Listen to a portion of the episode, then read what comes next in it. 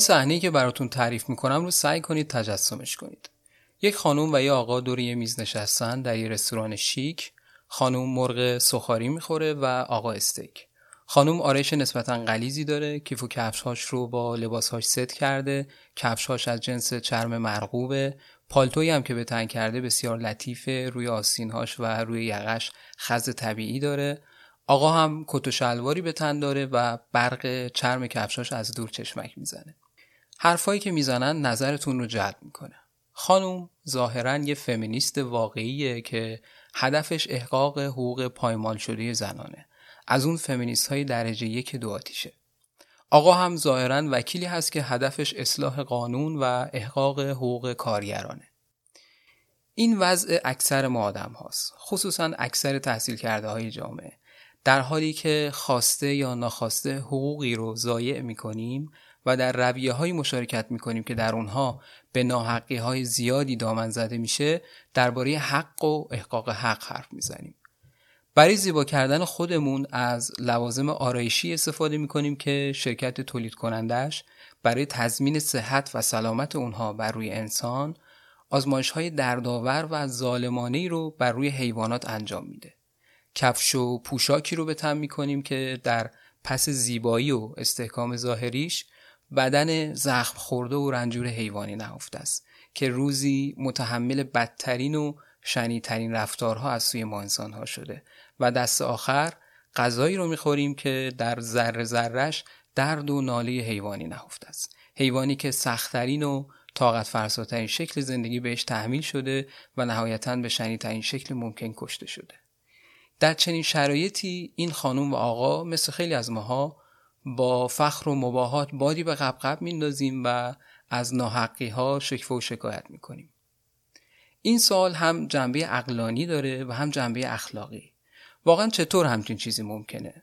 در زمانی که خود ما در بدترین شکل ممکن و تنها برای ارزای لذتهای خودخواهانه و زودگذر خودمون حقوق گستره عظیمی از موجودات حساس حساس به معنی دارای حس رو زیر پا می‌ذاریم بشینیم و در مورد احقاق حق حرف بزنیم. احمد شاملو همیشه به سهراب سپهری و تفکر و اشعارش اعتراض و انتقاد می‌کرد. می‌گفت سر آدم های بیگناهی را لب جوب می‌برند و من دو قدم پایینتر بیستم و توصیه کنم آب را گل نکنید. اشاره داره می‌کنه به شعر سهراب آب را گل نکنید در فرود از انگار کفدری می‌خورد آب. تصورم این بود که یکی من از مرحله پرت بودیم. شاملو میگه. سهراب سپری اما در پاسخ گفته بود که انسانی که نگران آب خوردن یک کبوتر نباشد همون انسان به راحتی آدم می‌کشد. از نظر من هم همینطوره و این حرف سهراب دقیقا ناظر بر همین مطلبه. چطور می‌تونیم به رغم شواهد علمی بسیار مبنی بر احساس درد و لذت برای حیوانات این همه درد و رنج رو به اونها تحمیل کنیم؟ چرا ما انسان های ظاهرا متمدن در رفتارمون با حیوانات تا این اندازه نامتمدن و بدوی هستیم؟ آیا ما انسان ها گونه پرست نیستیم؟ اگر نجات پرستی و مرد سالاری به معنی برتری دادن سفیدان بر سیاهان و مردان بر زنانه آیا رفتار ما با حیوانات صاحب درک و صاحب درد مصداق گونه پرستی نیست؟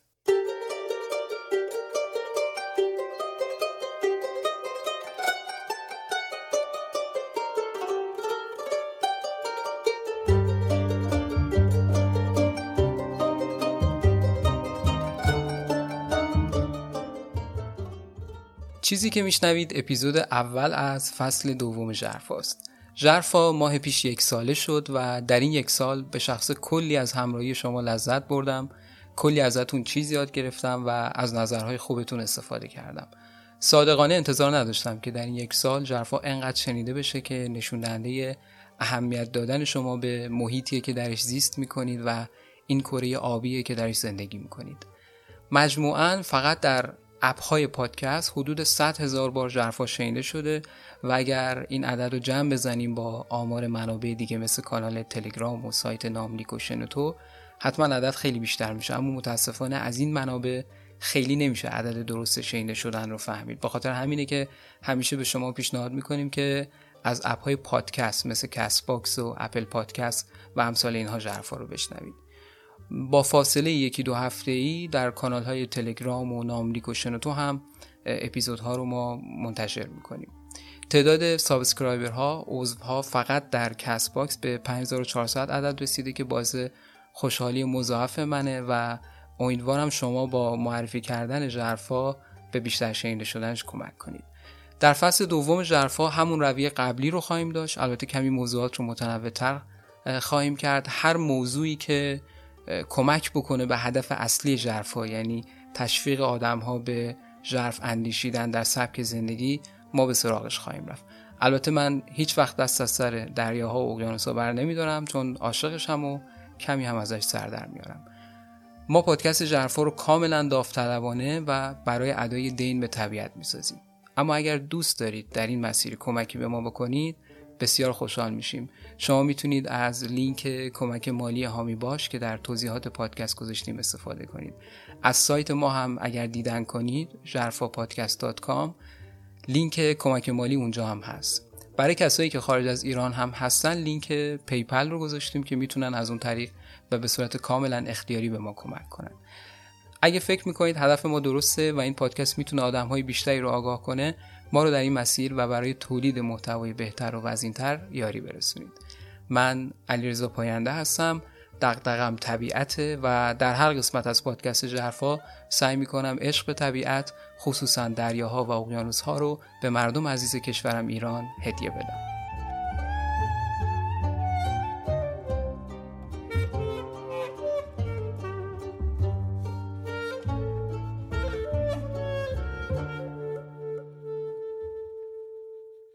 بیشتر مطالب این اپیزود برگرفته شده از کتاب آزادی حیوانات نوشته پیتر سینگر هست که اولین بار سال 1975 منتشر شده یعنی 45 سال پیش.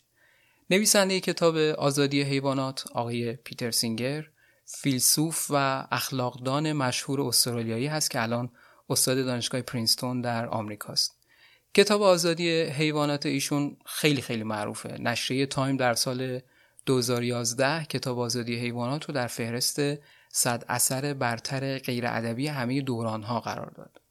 این کتاب که به نقد آزمایش روی حیوانات، دامداری صنعتی و گوشتخواری می‌پردازه وقتی چاپ شد انقلابی به پا کرد در حوزه اخلاق و نحوه تعامل انسان و حیوان که حالا در این اپیزود کم کم به مطالبش می‌پردازیم خوشبختانه نشر ققنوس این کتاب رو به فارسی منتشر کرده با ترجمه خوب آقای بهنام خداپناه.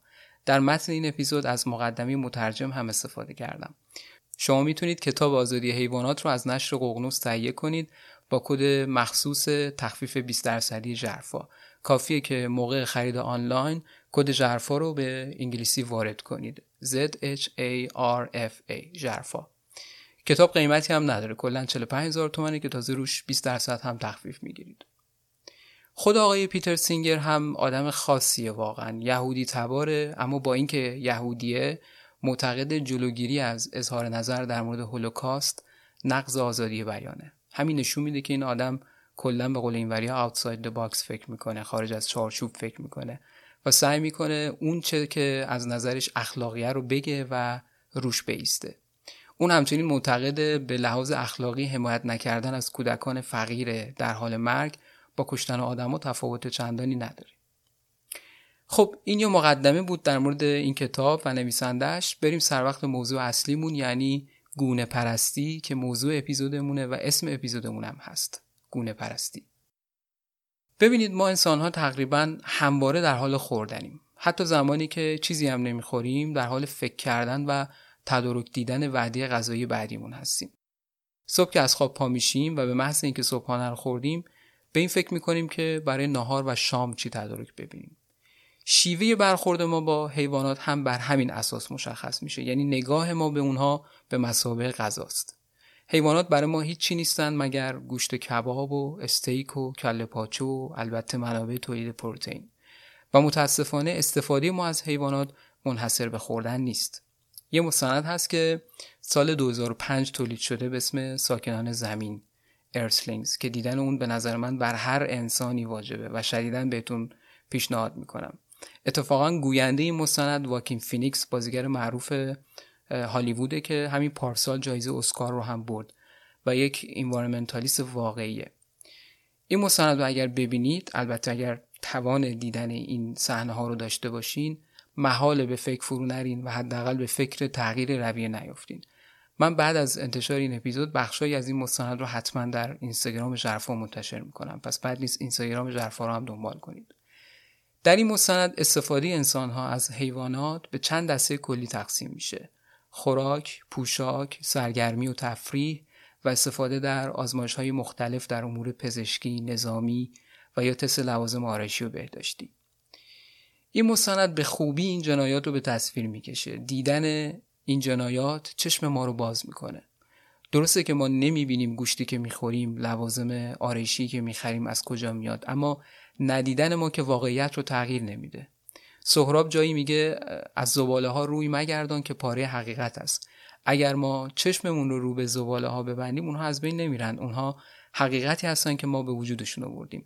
همین حرف رو باید در مورد رنجی که حیوانات از دست انسان ها می‌کشند زد. می‌دونم که دیدن و شنیدن این صحنه ها سخته و بهتون قول میدم اکثر شماها دلتون به درد میاد. اما اینکه ما چشممون رو ببندیم و یا گوشامون رو بگیریم حقیقت رو تغییر نمیده. گوشتی که می‌خوریم از قبل این حقیقت اگر زشته و اگر پلیده به وجود آورده. بیایید با هم برای یک بار هم که شده کند و کابی بکنیم در این رویه ها شرحشون شرح بسیطیه واقعا طولانیه و در یکی دوتا پادکست نمی گنجه مصنوی هفتاد من میشه اگر بخوایم همش رو اینجا بگیم. اما در این قسمت سعی می‌کنم در حد توان خودم خلاصه از این رویه های جنایتبار ارائه بدم. واقعیت اینه که مسیر پیشرفت بشر با حیوانات مرده فرش شده. بشر زمانی که 45 هزار سال پیش وارد استرالیا شد 90 درصد حیوانات بزرگ این قاره رو به انقراض کشید 90 درصد. این شاید اولین تأثیر مهم انسان خردمند بر روی زمین باشه. بعد از اون حدود 15 هزار سال قبل انسانها پاشون به قاره آمریکا باز شد و این مساوی بود با انقراض 75 درصدی پستانداران بزرگ این قاره. یافته های باستانشناسی تماما این حقایق رو تایید می‌کنن. روی هم رفته انسان قبل از اینکه اولین زمین رو زیر کشت گندم ببره اولین ابزار فلزی رو بسازه نخستین متر رو بنویسه و یا نخستین سکه رو ضرب کنه 50 درصد کل پستانداران بزرگ رو به انقراض کشونده. نقطه عطف بعدی در روابط انسان و حیوان انقلاب کشاورزی بود. قبل از انقلاب کشاورزی ما انسانها گرد بودیم شکارچی بودیم. بین اجداد ما میگن شکارچی گردآورنده. یعنی اجداد ما در اون زمان هنوز به این بلوغ فکری نرسیده بودن که می‌تونن گیاهان و حیوانات وحشی رو اهلی کنن و اونها رو پرورش بدن. کشاورزی و دامداری کنن و یک جا بشینن و از محصولاتش استفاده کنن. با انقلاب کشاورزی تبدیل شدیم به کشاورزان و دامدارانی که یک جانشین بودن. بعد از این بود که یک گونه جدید حیات روی زمین به وجود اومد یعنی حیوانات اهلی. در ابتدا خیلی این مسئله حیوانات اهلی مهم به نظر نمی رسید چون ما فقط 20 گونه از پستانداران و پرندگان رو در مقایسه با هزاران هزار حیوان وحشی دیگه اهلی کرده بودیم. اما با گذشت قرنها این نوع حیات یعنی حیات حیوانات اهلی به یک قاعده تبدیل شد. بذارید یه مثال بزنم تا بیشتر متوجه بشیم. مثلا همین مرغ. ده هزار سال قبل مرغ پرنده نادری بود که در جنوب شرق و مرکز آسیا زندگی می‌کرد و زیستگاهاش خیلی محدود بود. اما ما کاری کردیم که امروزه میلیاردها میلیارد مرغ تقریبا در هر قاره و جزیره البته به استثنای جنوبگام وجود داره اگر موفقیت رو بر حسب عدد بسنجیم مرغ اهلی، گاوها و گوسفندها و خوکهای اهلی احتمالا موفق ترین حیوانات تاریخ کره زمین هستند. اما افسوس که حیوانات اهلی بهای این موفقیت ناخواسته و تحمیلی رو با رنج بی سابقهشون پرداختن. در واقع انقلاب کشاورزی نوع جدیدی از درد رو برای این حیوانات به وجود آورد که با گذشت زمان بدتر و بدتر هم شد. در نگاه اول ممکنه خیلی فکر کنن که حیوانات اهلی در مقایسه با اجدادشون یا نوع وحشیشون جایگاه بهتری دارن. خیلی ها ممکنه بگن مثلا بوفاله های وحشی در مقایسه با گاوهای اهلی زندگی بدتری دارن که اونا تمام روز خودشون رو باید در جستجوی خوراک و آب و سرپناه سر کنن و دائما هم باید با تهدید شیرها و انگلها و سیل و قحطی و اینها مقابله کنن در مقابل گاوهای اهلی در مراقبت و حمایت انسان قرار دارند. اما واقعیت اینه که این تفکر خیلی کودکان است. اولین چیزی که پرورش حیوانات اهلی رو به امری بیرحمانه تبدیل می‌کنه نحوه زندگیشونه. حیوانات اهلی که گوشتشون بر سر سفره انسان هاست در فضاهای بسیار تنگ و قفسهای کوچیک زندگی می‌کنن همیشه محبوسن شاخها و دمهاشون رو می‌برن. مادرانشون رو از کودکانشون از بد و تولد جدا می‌کنن و خیلی موارد دیگه که الان واردشون نمیشن. ولی تو این اپیزود و اپیزود بعدی قصد دارم کلی مثال های مشخص در این ارتباط بزنم. خلاصه اینکه تمام نیازهای جسمی، عاطفی و اجتماعی حیوانات اهلی که از اجدادشون به ارث بردن در دامداری های صنعتی به کل نادیده گرفته میشه. ما در واقع اساسی ترین اصل تکامل داروین رو در مورد حیوانات کاملا نقض می‌کنیم. زندگی رو بر اونها تحمیل می‌کنیم غذایی رو به اونها میخورونیم که برای اون تکامل پیدا نکردن. همه موجودات در روند تکامل خودشون نیازها و عواطف و ویژگی هایی رو به دست آوردن که موجب بقاشون می‌شده. این اصل مهم تکوینی داروینی دیگه. بذارید یه مثال بزنم مسئله کم روشنتر بشه. تا با خودتون فکر کردین که چرا ما انسانهای امروزی تا این اندازه عاشق شیرینیجات هستیم؟ دلیلش این نیست که ما امروز برای بقامون باید با حرس و ولع بستنی و شکلات بخوریم. بلکه دلیلش اینه که اجداد ما در عصر حجر وقتی به میوه های رسیده و شیرین برمیخوردن معقول ترین کار این بود که تا می‌تونستن به سرعت هرچه تمامتر بیشتر اونها رو بخورن. یا مثلا فکر کردین که چرا جوونترها علاقه به سرعت دارن چرا بیپرواتر رانندگی می‌کنن درگیر نزاع و دعوا بیشتر میشن. دلیلش کاملا ژنتیکیه و ریشه در باستان داره. 700 هزار سال قبل اون شکارچی جوون برای به دست آوردن دختر زیبای قبیله مجبور بود بهتر بدوه به شکار ماموت بره خودش رو اثبات کنه تا دست آخر دختر زیبای قبیله نصیبش بشه. درسته که ما اون نیازها رو الان نداریم اما همچنان گرفتار ژنهای اجدادمون هستیم و اون نیازها رو حس می‌کنیم. این چیزیه که بهش میگیم روانشناسی فرگشتی یا تکاملی. دقیقا همین منطق تکاملی بر حیوانات اهلی هم حاکمه. گاوهای وحشی باستان حیواناتی اجتماعی بودند که به منظور بقا و تولید مثلشون نیازمند برقراری ارتباط، همکاری و حتی رقابت با هم بودند. گاوهای وحشی مثل همه پستانداران مهارت‌های ضروری اجتماعی رو از طریق بازی کردن یاد می‌گرفتن. حتما دیدید که گوساله ها مثل طول سگ ها بچه گربه ها همگی عاشق بازی کردن هستن به خاطر اینکه تکاملشون این انگیزه این ویژگی رو به اونها داده اونها اگر در حیات وحش بازی نمی‌کردن مهارت های اجتماعی برای بقا رو اصلا یاد نمی گرفتن. اگر به فرض یک گوساله با یک جهش ژنتیکی نادر زاده می‌شد که اون رو به بازی کردن بی علاقه می کرد بعید بود زنده بمونه یا تولید مثل کنه چون اصلا اون مهارت ها رو کسب نمی کرد. به همین ترتیب تکامل باعث شد تا گوساله ها، طول سگ ها و بچه گربه ها مثل همه پستانداران دیگه بند عاطفی داشته باشند با مادرانشون. در واقع مهر مادری ریشه در تکوین و تکامل همه موجودات داره. در حال حاضر دامدارها وقتی گوساله به دنیا میاد اون رو از مادرش جدا می‌کنن و در قفس کوچیکی نگهش میدارن. رشدش میدن و وقتی هم بزرگ شد اون رو با اسپرم یک گاو نر به صورت مصنوعی و معمولا با دست آبستن می‌کنن. اتفاق وحشتناکی که میفته اینه که درسته که اون گوساله دیگه برای بقاش نیاز به مهر مادری یا همبازی نداره چون همه نیازهاش توسط اربابان انسانیش داره فراهم میشه. اما همه ما می‌دونیم که اون گوساله همچنان در خودش عاطفه و پیوند بسیار نیرومندی با مادرش حس می‌کنه. یا انگیزه و تمایل شدیدی برای بازی کردن با گوساله های دیگه داره. ولی در دامداری های صنعتی همه این نیازها نادیده گرفته میشن که نتیجهش تحمیل رنج بسیار به این حیواناته. بنابراین حیوانات اهلی شاید به لحاظ جمعی یعنی از نظر شماره موفق ترین گونه های روی زمین باشن. اما به لحاظ فردی بدبخت ترین حیواناتی هستن که تا به حال وجود داشتن و تازه این موفقیت عددی هم بهشون تحمیل شده و هیچ وقت خواست خودشون نبوده. اما بعد از انقلاب کشاورزی که در بیشتر از ده هزار سال گذشته اتفاق افتاد نقطه عطف بعدی در روابط انسان و حیوان انقلاب صنعتی در 200 سال گذشته بوده. قبل تر از اون در جوامع سنتی مثل مصر باستان، امپراتوری روم، امپراتوری ایران یا مثلا چین قرون وسطا انسان فهم خیلی محدودی از زیست ژنتیک، جانورشناسی، بیماری ها، عفونت ها و اینها داشت. بنابراین توان دستکاریش هم کم بود. مثلا در روستاهای قرون وسطا مرغها با اینکه اهلی شده بودند آزادانه در حیات خونه ها پرسه می‌زدند از دونه ها و کرم ها تغذیه می‌کردند و برای خودشون یه گوشه و اطرافی آشیونه ای داشتن اگر حتی روستایی جاه طلبی تلاش می‌کرد مثلا یکصد مرغ رو در یک مرغدونی کوچیک جمع کنه و محبوس کنه تا بهره بریش افزایش پیدا کنه.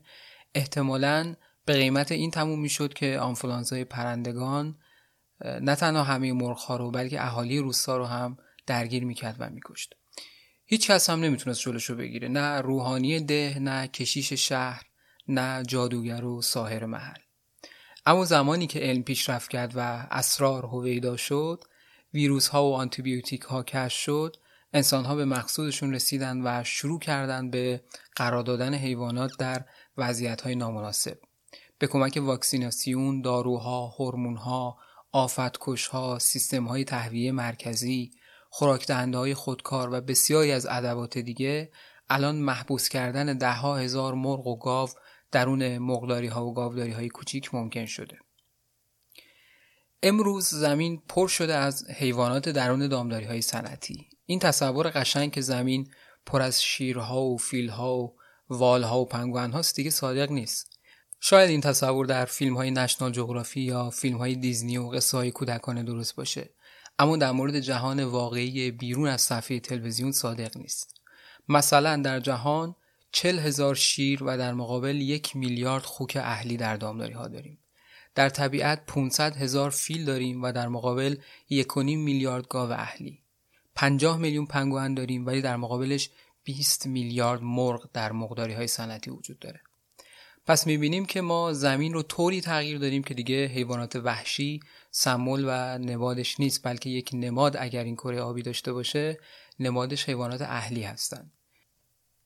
این آمار هم بذاریم بدم بد نیست. سال 2009 در اروپا یک ماه از 6 میلیارد پرنده وحشی با احتساب همه گونه ها وجود داشته.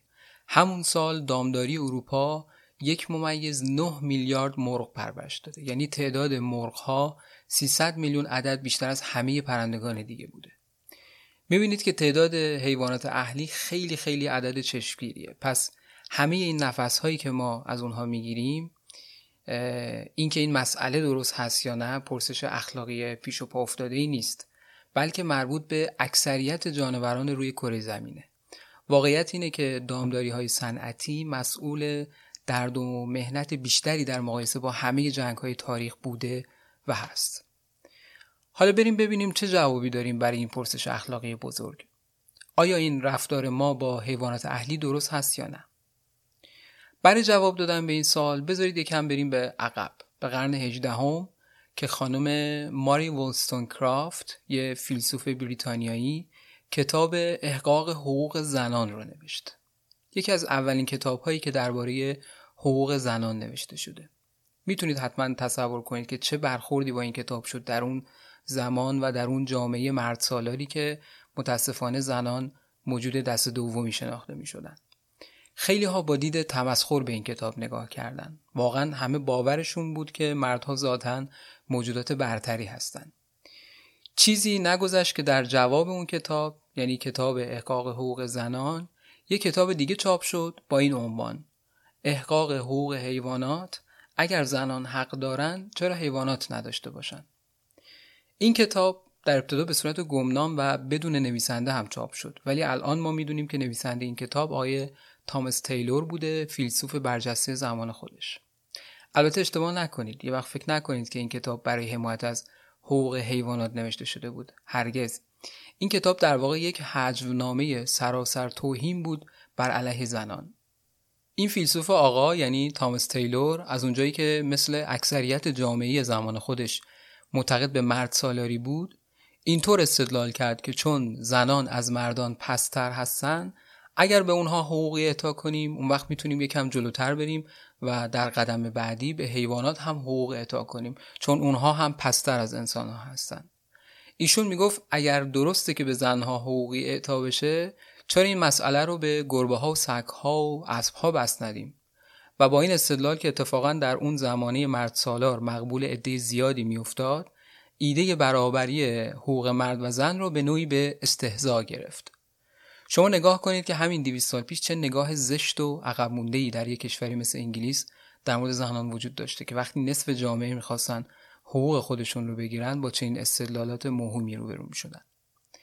اما آقای تامس تیلور نمی‌دونست که نه تنها آب در هاون میکوبه و زنان بالاخره به حقوق خودشون خواهند رسید بلکه ندانسته اولین کتاب در باب احقاق حقوق حیوانات رو نوشته بود و اتفاقا استدلال فلسفی ایشون پر بیرا هم نبود که حالا توضیح میدم. آقای پیتر سینگر در کتاب آزادی حیوانات که گفتم این اپیزود از روی این کتاب تهیه شده برای اولین بار نکته جالبی رو مطرح کرد. ایشون گفت که اصل برابری حقوق انسانها اصولا بر برابری انسانها مبتنی نیست. یعنی چی؟ یعنی مهم نیست که کی چقدر باهوشه یا تواناست و یا کی ناتوانتره. حقوقشون برابره فارغ از میزان توانایی هاشون ایشون در واقع گفت که اگر اصل برابری حقوق انسانها بر برابری واقعی انسانها بنا شده باشه این اساس اساس سوس و غلطیه. معلومه که ما انسانها در توانایی هامون با هم فرق داریم. چه خوشمون بیاد چه نیاد باید با این واقعیت روبرو بشیم که انسانها در شکل و اندازه متفاوتن در توانایی های اخلاقی، اقلانی، میزان خیرخواهیشون، توانایی های تجربه لذت و دردشون با هم متفاوتن. خلاصه اگه بخوام بگم اگر مطالبه برابری بر برابری واقعی همه انسان ها مبتنی بود ما بایستی دست از مطالبه برابری میکشیدیم. ممکنه کسی استدلال کنه که درست ما انسان ها به لحاظ فردی با هم فرق داریم و توانایی ها متفاوته اما به طور متوسط تفاوتی بین نژادها ها و جنسیت ها وجود نداره. اما واقعیت اینه که هیچ مدرکی دال بر این مسئله وجود نداره. هیچ مطالعه و آماری این مسئله رو ثابت نکرده. همونطور که می‌دونیم هر دو جنس بالاخره تفاوتهایی دارن. در های مختلف گاهی جنس زن تواناتره و در مهارت دیگه جنس مرد. این در مورد نژادها هم صادقه. واقعیتش اینه که وجود این تفاوت ها باعث میشه ما استدلالمون خیلی هم قوی نباشه در مواجهه با نجات پرستان یا مرد سالاران. یا اصلا اگر از جنسیت یا نژاد که بگذریم بالاخره جامعه رو میشه تقسیم کرد به مثلا افراد با ضریب هوشی بالای صد و پایین صد. آیا درسته که بگیم افراد کم هوشتر باید برده افراد با هوشتر باشن؟ من که اینطور فکر نمی کنم بنابراین اگر اصل اخلاقی برابری حقوق انسانها رو با برابری توان اونها گره بزنیم مخالفت ما با نجات پرستی و جنسیت پرستی اساسش سوس خواهد بود چون ممکنه خلافش اثبات بشه. برابری حقوق نوعی آرمان اخلاقیه. برابری انسان ها به این معنی نیست که اونها توانایی یکسان و برابری دارند بلکه این اصل میگه ما با انسان ها به طور برابر باید رفتار کنیم مستقل از توانایی هاشون تامس جفرسون سومین رئیس جمهور آمریکا بود و ایشون نویسنده اعلامیه استقلال ایالات متحده بودند. اصل برابری انسانها رو ایشون در اعلامیه گنجونده بودن که نشون از مترقی بودن تفکر این آدم در اون زمان داره هرچند خودش در گذشته خودش بردهدار بوده و نتونسته کاملا از گذشته بردهداری خودش رهایی پیدا کنه این اصل در اعلامیه استقلال آمریکا میگه ما این حقایق را بدیهی می‌دانیم که همه انسان ها برابر آفریده شدند و آفریدگارشان حقوق سلب ناشدنی معینی به آنها اعطا کرده است که حق زندگی، آزادی و جستجوی خوشبختی از جمله آنهاست. در نظر بگیرید که تامس جفرسون زمانی این رو در اعلامیه استقلال گنجونده که بردهداری رکن اساسی آمریکا در اون زمان بود. 60 سال بعد از استقلال آمریکا در زمان لینکلن بردهداری ملغا شد. اما ایشون همون موقع در زمان استقلال آمریکا این اصل رو نوشته بود. حالا همین آقای جفرسون معلومه که به این اصل که اعطای حقوق برابر نیاز به برابر بودن آدم ها نداره آگاه بوده. اون زمان یک نفر یک کتابی رو چاپ می‌کنه که در اون دستاوردهای علمی سیاهان رو فهرست می‌کنه. چون تفکر غالب در اون زمان این بود که سیاه ها موجوداتی عقب مونده و کم تر از سفیدها هستن. در واقع اون کتاب قصد داشت دیدگاه مرسوم اون زمان رو رد کنه و کلیشه ها رو بشکنه و مثال بزنه از موفقیت های سیاهان. تامس جفرسون نامه می نویسه به نویسنده اون کتاب. در اون نامه میگه که مطمئن باشید هیچ شخص زنده خالصانه تر از من آرزوی این را ندارد که شاهد رد کامل تردیدهایی باشم که در مورد مقدار فهمی که طبیعت به آنها یعنی سیاهان اعطا کرده باشم. و بیش از همه مشتاقم که ببینم آنها با خود ما در یک سطح قرار دارند. اما میزان استعداد آنها هرچه باشد در میزان حقوقشان تأثیری نمی‌گذارد. اینکه سر اسحاق نیوتون اشارش به دانشمند معروف نیوتون اینکه سر اسحاق نیوتون نسبت به دیگران فهم والاتری داشت باعث نمی‌شد که او ارباب دارایی یا اشخاص دیگر باشد. مخلص کلام این که فلسفه مبارزین علیه نجات پرستی و جنسیت پرستی نباید بر برابری انسان ها استوار باشه. با این مقدمه ای که از جنسیت پرستی و نجات پرستی گفتیم می‌رسیم به رابطه انسان و حیوانات. رفتار ما با حیوانات بسیار شبیه نجات پرستی و جنسیت پرستی است و از این جهت میشه اصطلاح گونه پرستی رو روش گذاشت. متاسفانه اکثر ما آدم ها گونه پرست هستیم. یعنی منافع گونه انسان رو بر تمام گونه های دیگه ارجح میشمریم به طور مشابه میشه چیزی که تامس جفرسون گفت رو به حیوانات هم بس داد. اگر داشتن میزان بالایی از هوش به یک انسان این حق رو نمیده که محق تر از دیگرون باشه چطور بهش اجازه میده که از غیر انسان ها بهره کشی کنه؟ البته که منظور از برابری حقوق مشابه بین انسان و حیوان نیست اشتباه نشه. حتی حقوق زنان و مردان هم عینا مشابه هم نیست. چون این دو جنس تفاوت‌های فیزیولوژیکی و روانشناختی دارند پس نیازهاشون هم با هم متفاوته که باید محترم شمرده بشه. مثلا زنان از حقوقی مثل سخت جنین باید برخوردار باشن حق مالکیت بر بدن حق پوشش و خیلی حقوق دیگه از این دست. در صورتی که حرف از این دست حقوق درباره مردان بیمعنیه. حالا به طور مشابه حق یک حیوان مثل گوسفند هم شاید فقط می‌تونه این باشه که آزادی خورد و خوراک و جفتگیری داشته باشه و جونش به دست ما گرفته نشه. همین.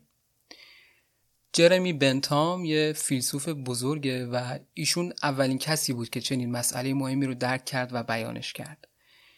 اون هم در زمانی که تازه در فرانسه بردهداری ملغا شده بود اما هنوز در بیشتر جاهای دنیا از جمله آمریکا با سیاهان به مسابه حیوانات برخورد می‌شد.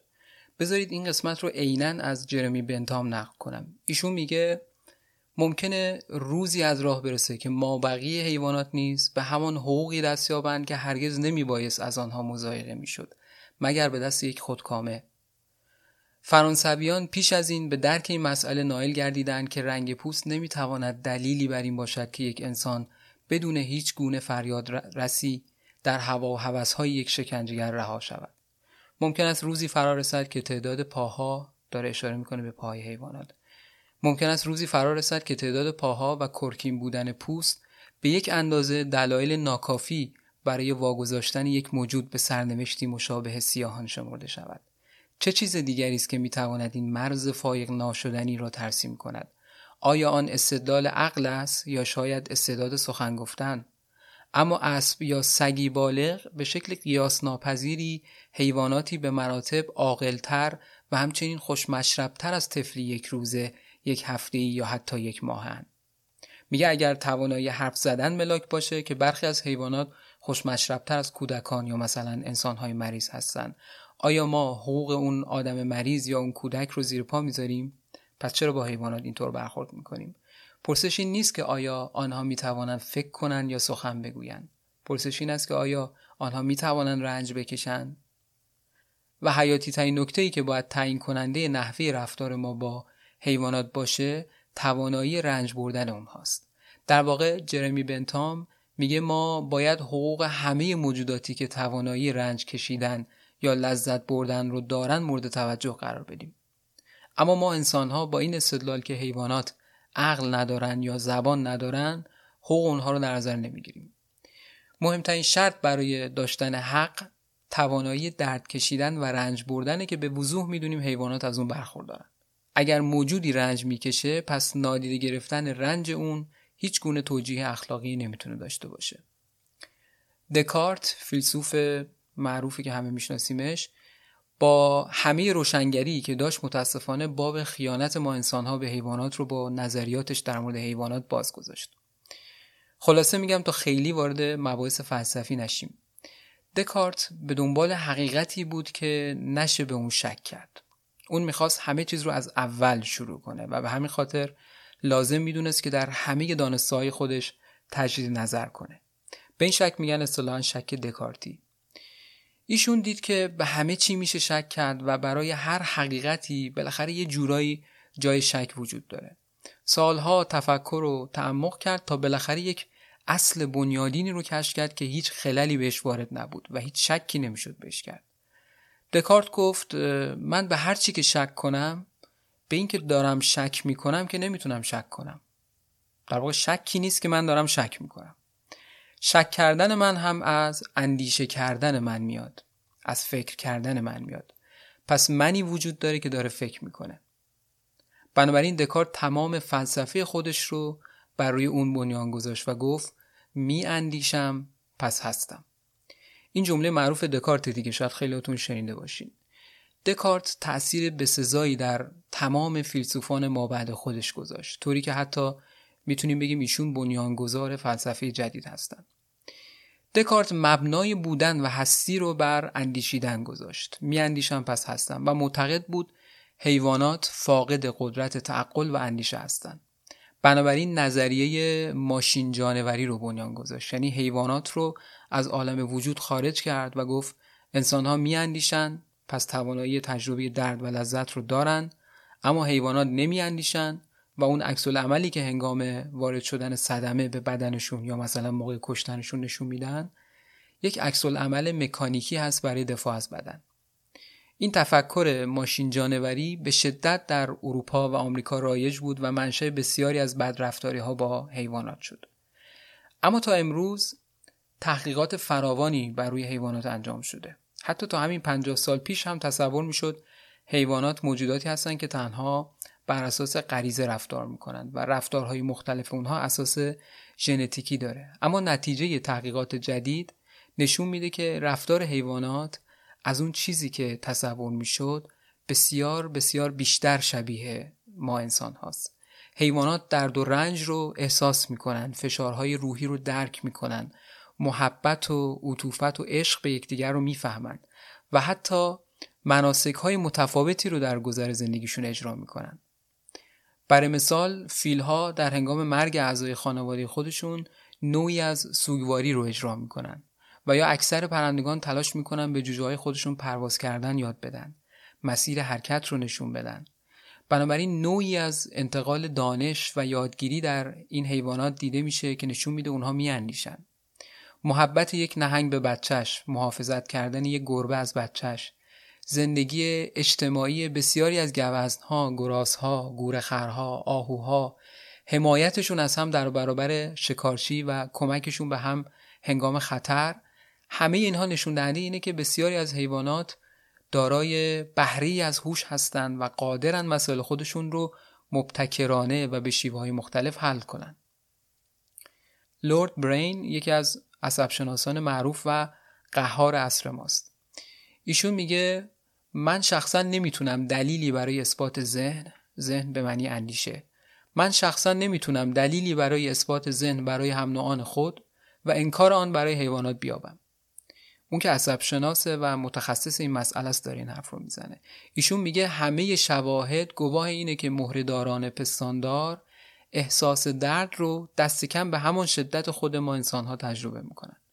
گفتن اینکه آنها در مقایسه با ما درد کمتری احساس می‌کنن به این دلیل که حیوانات پستری هستند مزخرف است.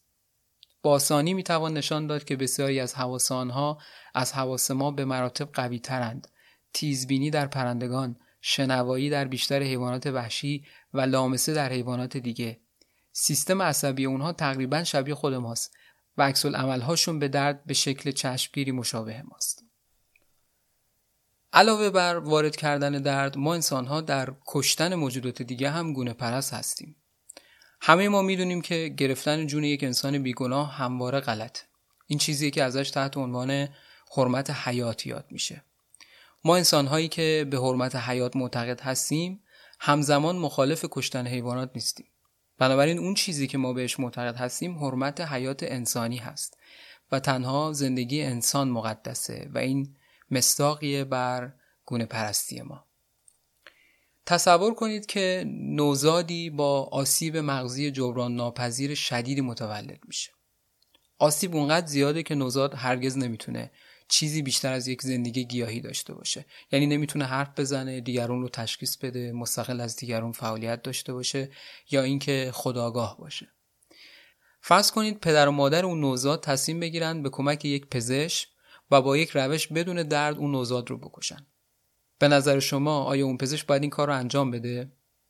به لحاظ قانونی دکتر نباید همچین کاری بکنه و قانون در اکثر کشورها مبتنی بر اصل حرمت حیاته که این اجازه رو نمیده. خیلی از انسان ها هم میگن نباید این کارو کرد. اما همون انسان ها در این حال به کشتن حیوانات هیچ وقت معترض نیستن و بلکه شریکن. شامپانزه ها که اموزاده های ما هستن سگ ها، گوسفند و گاو ها و اعضای بالغ بسیاری از حیوانات در توانایی های ذهنیشون بسیار توانمندتر از اون نوزاد با آسیب مغزی شدید هستند. حتی با شدیدترین مراقبت ها و درمان ها برخی از نوزادان با عقب موندگی شدید هرگز نمی‌تونن به سطح هوشی یک سگ دست پیدا کنند.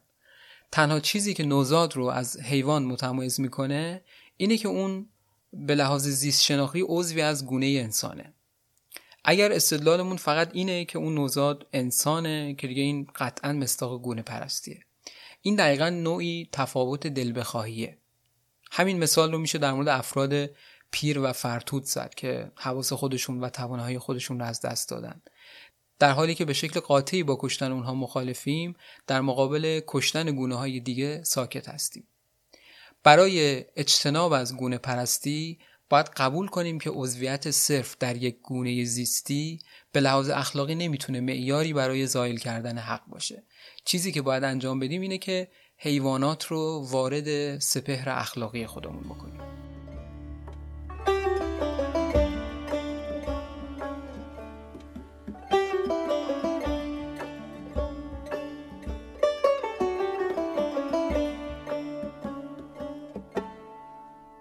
اکثر ما انسان ها گونه پرست هستیم. الان می‌خوام براتون نمونه هایی رو بگم که نشون میده نه فقط استثنان یه آدم ظالم بلکه اکثریت قاطع ما انسان ها گونه پرست هستیم. در مثال هایی که اینجا براتون می‌زنم سعی نمی کنم اون چیزی که بر حیوانات رفته تعدیل کنم. تلاشی هم نمی کنم که اونها رو بدتر از اون چیزی که هست نشون بدم. همه اینها برگرفته از گزارش هایی هست که خود اون آزمایش کننده ها در مجلات علمی معتبر به چاپ رسوندن و هم از روش آزمایشاتشون گفتن و هم از نتایجشون. خیلی از آزمایش ها روی حیوانات در زمینه روانشناسی انجام میشن.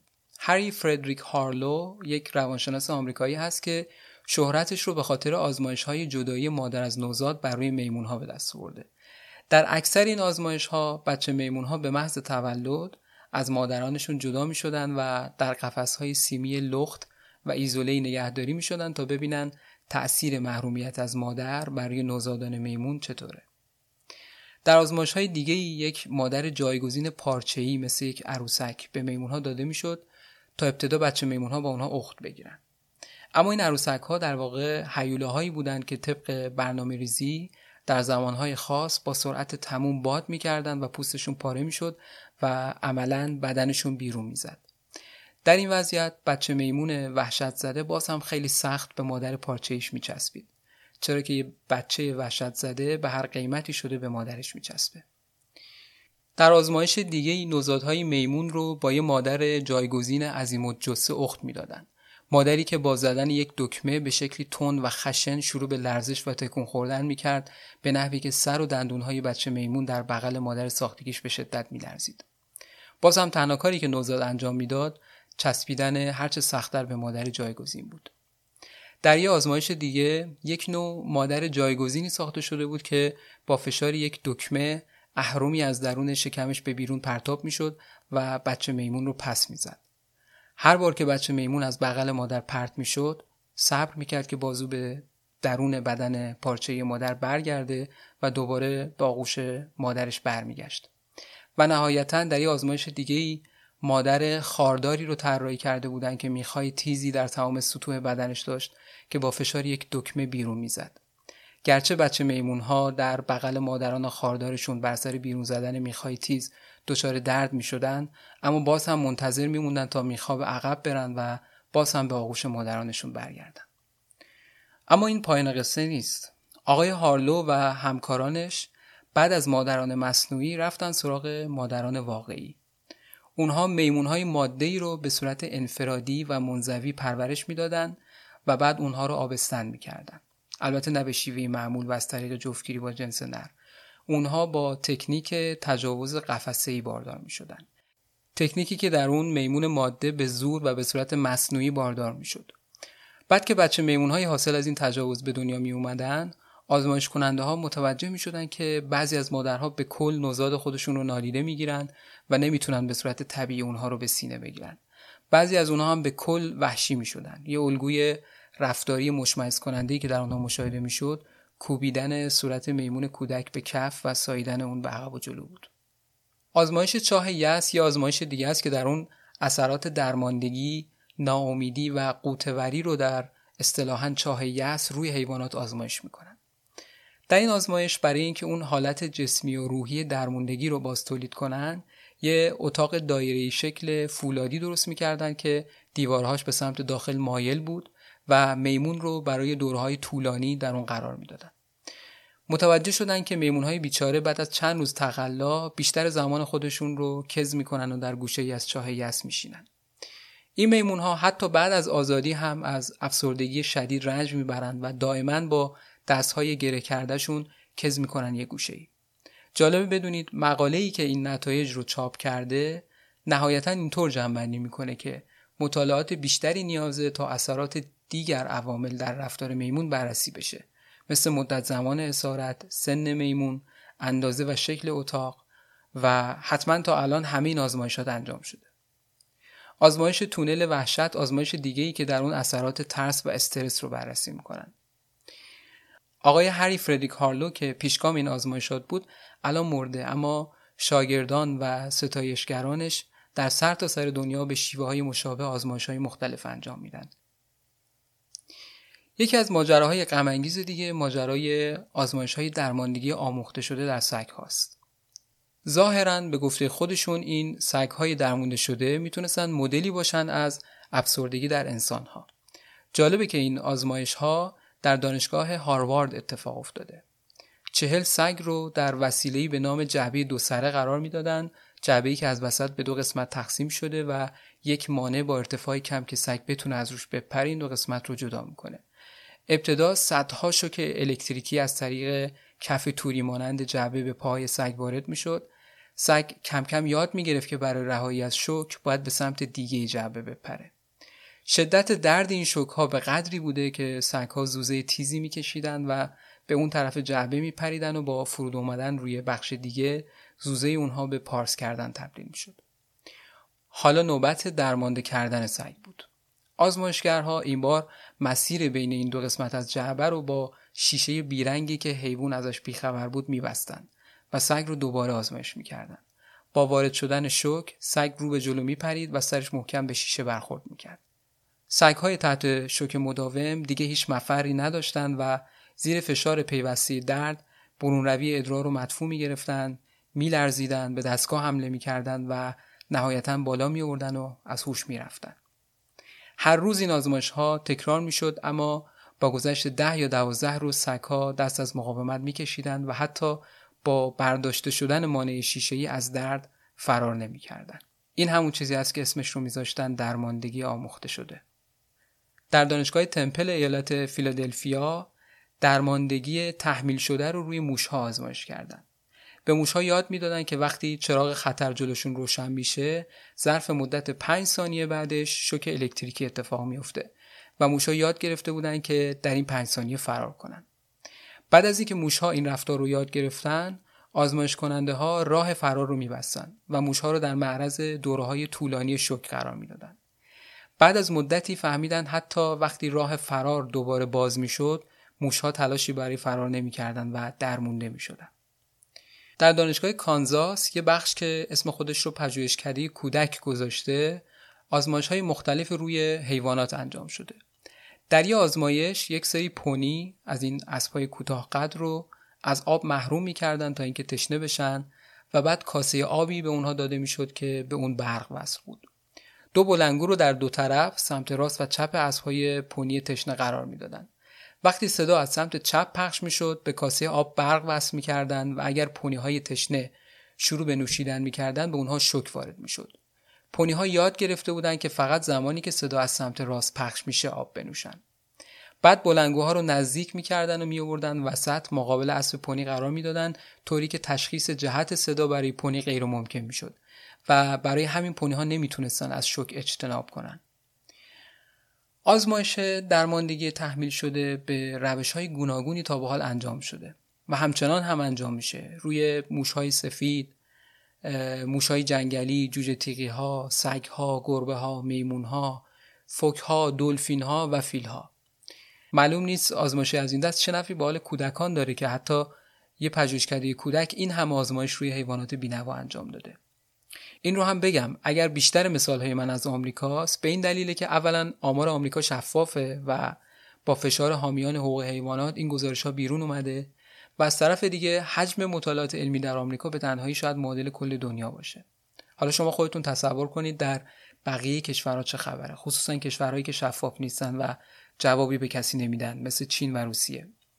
در خود اروپا، انگلیس، کشورهای شرق آسیا مثل ژاپن، کشورهای در حال توسعه چیزی که بسیار ناراحت کننده است این واقعیته که نتایج به دست اومده از این آزمایش ها به گفته خود آزمایش کننده ها سطحی و بدیهی و بیمعنا بوده. این روانشناسای تجربی این همه تلاش کردن چیزهایی رو اثبات کنن که تمام مدت ما می‌دونستیم. از علم روانشناسی که بگذریم برخی از وحشتناکترین آزمایش ها روی حیوانات در علوم نظامی انجام میشه. در یک آزمایش که توسط ارتش آمریکا در یک آزمایشگاه در مریلند انجام شد به شست سگ نژاد بیگل دوزهای مختلفی از TNT خوروندن. درست شنیدید؟ TNT همون ماده انفجاری. به مدت 6 ماه هر روز یک کپسول حاوی TNT به سگها داده می‌شد. یکی از سیاه ترین آزمایش هایی که روی شامپانزه ها انجام گرفته آزمایش پلتفرم تعادل نخستی هاست نخستی ها یعنی انسان سانان شامل انسان و مجموعه میمون ها و شامپانزه ها و کپی ها و غیره. در اون زمان ارتش آمریکا به دنبال جواب این سوال میگشت که اگر خلبان جنگندهی حین پرواز در معرض تشعشعات رادیواکتیو قرار بگیره و یا گاز شیمیایی سمی رو استشمام کنه آیا قادر به ادامه مأموریتش هست یا نه؟ برای رسیدن به جواب از شامپانزه ها استفاده کردند یک شبیه ساز ساده پرواز درست کردند که یک اهرم یا دسته کنترل داشت که با استفاده از اون شامپانزه باید تعادل این شبیه ساز رو حفظ می‌کرد. اسمش هم گذاشتن پلتفرم تعادل نخستی ها ابتدا برای اینکه این شامپانزه های بینوا یاد بگیرن یه جا بنشینن مرحله انتباق با صندلی رو میگذروندن که به مدت های طولانی میبستنشون به صندلی شبیه ساز. بعد بعد یاد می‌گرفتن که دسته رو کنترل کنن. برای این کار از شوک الکتریکی استفاده می‌کردن و شوک تنها زمانی قطع می‌شد که شامپانزه اهرم کنترل رو در دست بگیره. در مرحله بعد باید شامپانزه یاد می‌گرفت که چطور با جابجایی دسته کنترل تعادل شبیه ساز رو حفظ کنه که این هم با تکنیک شوک الکتریکی انجام می‌شد. هر کدوم از این مراحل شاید ماهها طول می‌کشید و یک شامپانزه شاید روزی صدها بار با شوک الکتریکی تنبیه می‌شد تا آماده آزمایش نهایی بشه. وقتی شامپانزه یاد گرفت چطور تعادل شبیه ساز رو حفظ کنه در معرض دوز کشنده اشعه های رادیواکتیو و یا مواد شیمیایی قرار می گرفت تا بفهمند چقدر می‌تونه شبیه ساز رو در حالت پرواز نگه داره یک زمینه دیگه آزمایش بر روی حیوانات شامل تست محصولات مورد استفاده انسان بر روی حیواناته و باعث مسموم سازی میلیون ها حیوان در سال میشه. سال 1988 فقط در بریتانیا تقریبا 600 هزار آزمایش علمی به منظور آزمایش داروها و مواد دیگه روی حیوانات صورت گرفته. آمار آمریکا رو در اون سال نداریم اما اگر نسبت بگیریم میشه حد زد که تعداد حیوانات به کار گرفته در همون سال می‌تونه دست کم 3 میلیون حیوان بوده باشه. فکر نکنید که حالا این آزمایش ها اکثرش اهداف پزشکی داره. نه اتفاقا انبوهی از این آزمایش ها برای محصولاتی مثل لوازم آرایش، رنگ های خوراکی، جلادهنده های کف و صورت و این قبیل محصولات. هزاران حیوان رنج می‌کشند تا نوع جدیدی از رژ لب در قفسه فروشگاه قرار بگیره. یا آزمایش معروف در این زمینه اسمش هست آزمایش مسمومیت حاد دهانی. این آزمایش ها حیوانات رو وادار به بلعیدن مواد غیر خوراکی مثل رژ لب و کاغذ می‌کنن. اگر این مواد در غذای حیوانات گذاشته بشه اونا به سادگی اون غذا رو نمی‌خورن به خاطر همین اکثر این مواد زورخوران میشه یا از راه دهان یا از راه لوله هایی که از گلو به معده میره. شناخته ترین نوع این آزمایش مسمومیت دوز مرگاور 50 درصدی هست. یعنی میزان ماده ای که اگر به حیوان بخورونن حداقل 50 درصد شانس کشته شدن اون حیوان هست. یا آزمایش معروف دیگه اسمش هست آزمایش سوزش چشم درایز. درایز کسیه که برای سازمان غذا و داروی آمریکا کار می‌کرد و سال 1940 این آزمایش رو اختراع کرد که تا الان هم در حجم وسیع ادامه داره. این آزمایش ها برای این طراحی شد که ببینن مواد آرایشی و بهداشتی مختلف چقدر سوزش چشم میاره و برای این کار معمولا از خرگوش ها استفاده میشه. معمولا خرگوش ها رو در دستگاه های نگهدارنده قرار میدن که تنها سرشون بیرونه. بعد ماده که می‌خوان آزمایش کنن مثل سفید کننده، وایتکس، شامپو یا هر ماده آرایشی بهداشتی دیگر رو در یکی از چشمای خرگوش میچکنن. این کار هر روز تکرار میشه و بعد میزان تورم، عفونت و خونریزی رو در چشم اونها اندازه‌گیری می‌کنن که در اکثر موارد درد شدید و نهایتا کوری نصیب خرگوش ها میشه. من سعی می‌کنم تصاویری از این نوع آزمایش ها رو در اینستاگرام ژرفا منتشر کنم. اینها رویه های معمول و متعارف زندگی بشر به اصطلاح متمدن در قرن 21 هست. تست خرگوش ها در حسشه های مواد رقیق شده، تست میمون ها با علفکش ها، آزمایش حیوانات در اتاقهای گاز برای استنشاق گازهای سمی، بخارات سمی، مسموم کردن موشها با ماده تیدو، تست مسمومیت در مقابل روغن ترمز، حشرکش ها، خوشبو کننده ها، شامپو بدن، موبرها، لوازم آرایشی، جوهرها، روغنهای برونزه کننده، ریمل، رنگ مو، روان کننده ها و هزاران مواد دیگه. شرکت های آرایشی معروفی هستند که تست های ظالمانه روی حیوانات انجام میدن. شرکت هایی که حتما خیلی همون یا ازشون استفاده می‌کنیم یا میشناسیمشون. مثل Clinique، Estée Lauder، Benefit، Make Up For Ever، Maybelline، آی، Victoria's Secret، وقتی محصولات آرایشی می‌خریم بهتر که از این برندها تهیه نکنیم. من یه لیست از برندهایی که آزمایش حیوانی ندارن رو بعدا در اینستاگرام و تلگرام ژرفا منتشر می‌کنم. الان نیاز دارم کمی بیشتر روشون تحقیق کنم اما به طور کلی پیشنهاد من اینه که از محصولاتی که برچسب cruelty free دارن استفاده کنیم. cruelty free یعنی بدون ستم بدون خشونت. اگر برندی آزمایش حیوانی نداشته باشه برچسب cruelty free رو روی محصولات خواهید دید. مثلا Clinique محصولات خودش رو در چین به فروش میرسونه. و به همین دلیل حتما تست روی حیوانات انجام میده. چون شرط دولت چین برای ورود محصولات آرایشی به کشورش تایید صحت اونها با انجام آزمایش روی حیوانات تعداد این آزمایش ها اونقدر زیاده که من ده تا اپیزود شاید بتونم باشون پر کنم. اما هم امکانش نیست هم خوندن و نقل کردنش برای من دردآوره و حتما شنیدنش هم برای شما دردآور. پس بهتر اکتفا کنیم به این مشت نمونه خروار. اکثر این آزمایشاتی که به طور خلاصه شرح دادم فقط محدود به گزارش هایی بود که خود آزمایشگران نوشتن و منتشر کردند. اما به دلیل نبودن بازرسی روی آزمایش ها واقعیت در اغلب موارد به مراتب ناگوارتره. یه مثال می‌زنم از یه رسوایی که در جریان انجام یک آزمایش در دانشگاه پنسیلوانیا آشکار شد. هدف این آزمایش وارد ساختن آسیب به ناحیه سر میمونها و بررسی میزان آسیب وارد شده به مغز بود. طبق مدارک رسمی قرار بود که میمونها قبل از آسیب دیدن از ناحیه سر بیهوش بشن که حداقل میمونها در لحظه ضربه دردی رو تحمل نکنن. اما اعضای یک گروه به نام جبهه آزادی حیوانات اطلاعات بسیار ارزشمندی رو از روند انجام آزمایش به دست آوردن. اونها فهمیدن که یکی از مسئولین این آزمایش ها از روند کار فیلم برداری می‌کنه. اعضای این جنبش سرزده وارد آزمایشگاه شدن و نوار فیلم ها رو دزدیدن در این فیلم ها صحنه های مشمعز کننده تقلای بابونهایی بود که بدون اینکه بیهوش شده باشن ضربه‌ای به سرشون وارد می‌شد. اونها می‌دیدن که چطور این میمون ها از شدت درد به خودشون میپیچن. در فیلم های دیگه مشخص بود که بعضی از این میمون ها در حالی که زیر عمل جراحی هستن با دکترها دارن روی مغزشون کار می‌کنن از بیهوشی خارج میشن و درد وحشتناکی رو متحمل میشن. و بدتر از همه در اکثر این فیلم ها صدای تمسخر و خنده جراحان بالا سر این حیوانات رنج کشیده شنیده می‌شد. اکثر این دست اطلاعات از طریق افرادی به دست اومده که در اون آزمایشگاه های خاص کار می‌کردن و به قیمت از دست دادن کارشون دست به افشاگری زدن.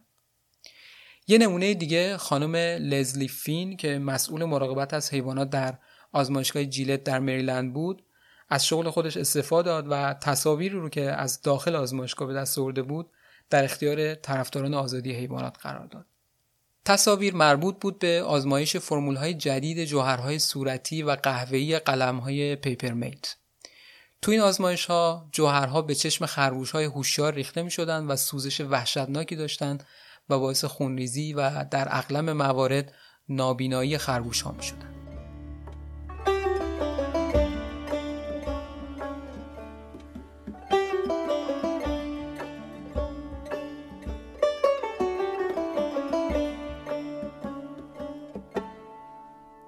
تا شده در چشم های حیوانات دقیق بشین.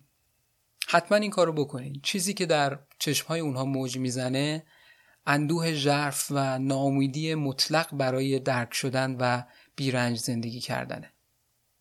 ما حیوانات رو می‌کشیم ما حیوانات رو می‌خوریم ما حیوانات رو میپوشیم. ما روی حیوانات آزمایش می‌کنیم و ما حیوانات رو محو می‌کنیم. ممکنه روزی فرا برسه که همه ما در دهه ها و قرن های آتی روزی به عقب برگردیم و به راهی که اومدیم با همون تنفر و انزجاری نگاه کنیم که الان در مورد رفتارمون با برده ها و با زنها در قرون گذشته نگاه می‌کنیم. اون روز ما چه حسی خواهیم داشت؟ شاید اون روز بتونیم ندای وجدانمون رو بهتر بشنویم و بفهمیم که پرسشی نبود که آیا حیوانات شعور، خداگاهی یا قدرت تکلم دارن یا نه. بلکه پرسش این بود که آیا اونها رنج و درد رو می‌فهمند؟ جوابش رو امروز به وضوح داریم. حیوانات نه تنها درد فیزیکی رو می‌فهمند بلکه از مراتبی از شعور و خداگاهی هم برخوردارن که باعث میشه افسرده بشن، ناامید بشن و رنج روانی تحمل کنن. اگر اینطوره پس چطور خودخواهانه این رنج تاریخی رو به اونها تحمیل می‌کنیم؟ کسانی که معتقدن حیوانات اموال و دارایی انسانها هستند یادشون باشه روزی سیاهان هم دارایی سفیدان محسوب می شدن. خرید و فروش می شدن. پست شمرده می شدن و کشته می شدن.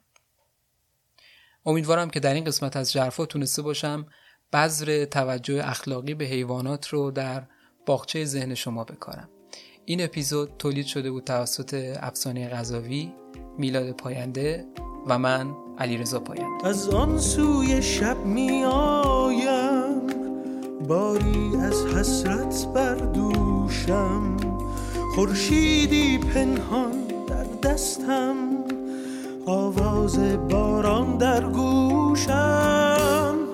مانده در بیتابی در شبی محتابی قصه گوی تنها من. روز و شب سرگردان در میان طوفان ماهی بی